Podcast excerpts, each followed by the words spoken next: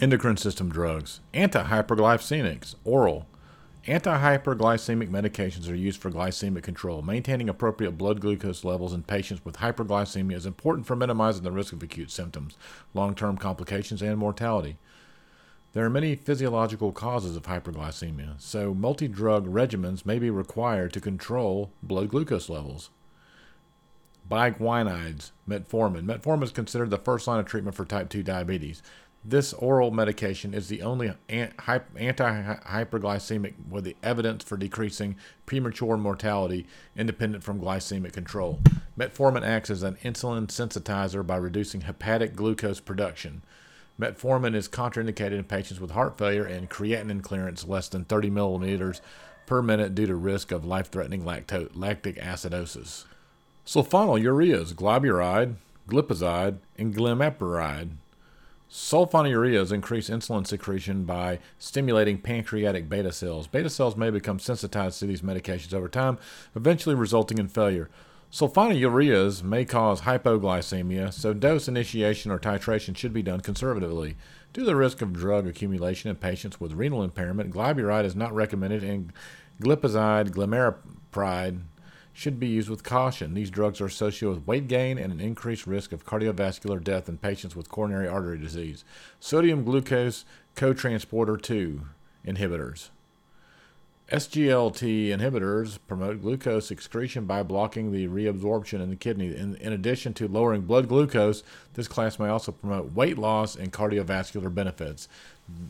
The use of these medications is limited by risks, including genital infections, urinary tract infections, increased risk of bone fracture, uh, euglycemic ketoacidosis, that's ketoacidosis with a normal blood sugar, and necrotizing fasciitis. Canagliflozin has, also has a black box warning for a twofold increase in the risk of lower limb amputation. Thiazolidinediones TZDs activate nuclear trans- transcription factor PPARY, resulting in increased insulin sensitivity. Both drugs are con- contraindicated in patients with a class 2 or 4 heart failure due to black box warning for increased risk of heart failure. This drug has a second black box notice uh, warning for increased risk of myocardial events. Other adverse effects may may limit utility in practice, including weight gain, edema, and increased risk of fractures dipeptidyl peptidase 4 inhibitors. Gliptins stimulate insulin release and decrease of hepatic glucose production. Mild adverse effects include headache and upper respiratory infections. Serious adverse effects include acute pancreatitis, urinary tract infection, extremity back pain, or osteoarthritis. Gliptins do not have any cardiovascular benefits and may increase risk of hospitalization or heart for heart failure. Meglitinides Meglitinides, similar to sulfonylureas, stimulate insulin secretion by pancreatic beta cells. This means patients may develop tolerance to these medications over time, as seen with sulfonylureas. Meglitinides, unlike sulfonylureas, have short duration of action and primarily affect post uh, prandial glucose level. This means patients should be instructed to take meglitinides prior to before meals up to three times per day. Repaglinide has a similar glycated hemoglobin A1C lowering abilities and hypoglycemia risk due to sulfonylureas, while nateglinide is not as good at lowering A1C but lower risk of hypoglycemia. Alpha glucosidase inhibitors. These drugs include intestinal alpha glucosidase, preventing breakdown of carbohydrates into simple sugars and ultimately resulting in postprandial blood glucose.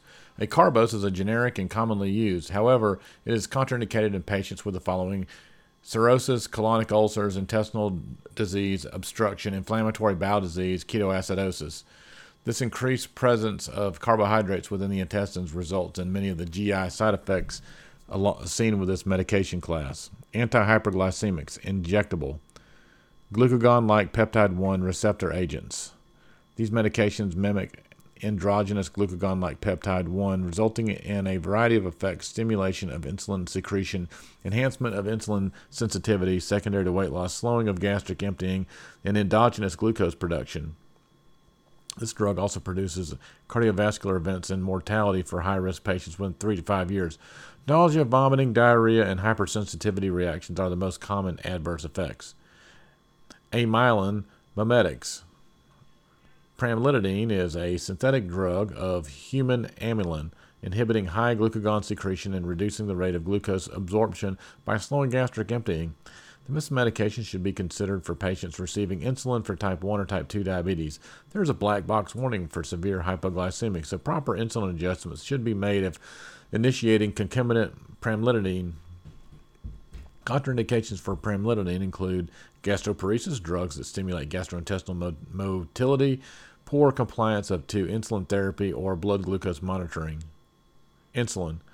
Endogenous insulin, endogenous insulin acts to move glucose out of the blood into the cells, resulting in decreased serum glucose levels. There are two groups of exogenous insulin used for hypoglycemia human insulin and insulin analogs. Human insulins include isophane insulin and regular insulin, and analogs include insulin aspart, lispro, and glulisine, detamers, and glargine. While human insulin is more affordable, insulin analogs act more similarly to endogenous insulin produced by the pancreas. The different types of insulin vary in their in their onset of action, the time to peak effects, and duration of action. Drugs for hyperthyroidism. Thionamides such as carbimazole and this other drug inhibit thyroid peroxidase and interfere with the formation of thyroid hormones. Carbimazole is a prologue prodrug metabolized to the active metabolite thiamazole. As there are two thyroid hormones stored in the blood in the thyroid gland, the onset of action can vary from 3 to 12 weeks. Generally, carbimazole and thiamazole is preferred to this other drug as it has a longer half-life and lower risk of hepatotoxicity. Iodines at high concentrations activate the Wolff-Chaikoff effect, an autoregulatory phenomenon suppressing thyroid hormone synthesis and the release of thyroid hormones. Drug for hypothyroidism. Levothyroxine is a synthetic form of the thyroid known as thyroxine, T4. Levothyroxine is commonly used for oral replacement therapy in the treatment of hypothyroidism. It has, a, it is, has poor and variable oral bioavailability that can be decreased by age, foods, and certain drugs. Typically, it should be taken with water only on an empty stomach 30 minutes to one hour before food, one hour before taking food, soya milk, coffee, or bulk forming laxatives and four hours before iron or calcium supplements or antacid. The major adverse effects are due to the risk of hyperthyroidism on overdose. Risks include cardiac arrest, hypertension, palpitations, tachycardia, anxiety, heat intolerance, hyperactivity, insomnia, irritability, and weight loss. Long term effects of high doses have been associated with increased bone reabsorption and reduced bone mineral density, especially in postmenopausal women. Liothyronine is a synthetic form of the thyroid hormone T3. Liothyronine is administered intravenously and orally for the treatment of myxedema. The uh, oral li- uh, liolithironine is also sometimes used in co- combination with levothyroxine for chronic replacement therapy for patients with persistent complaints impacting their quality of life after levothyroxine alone. However, the benefits and long term safety of combination replacement therapy maintain inconclusive.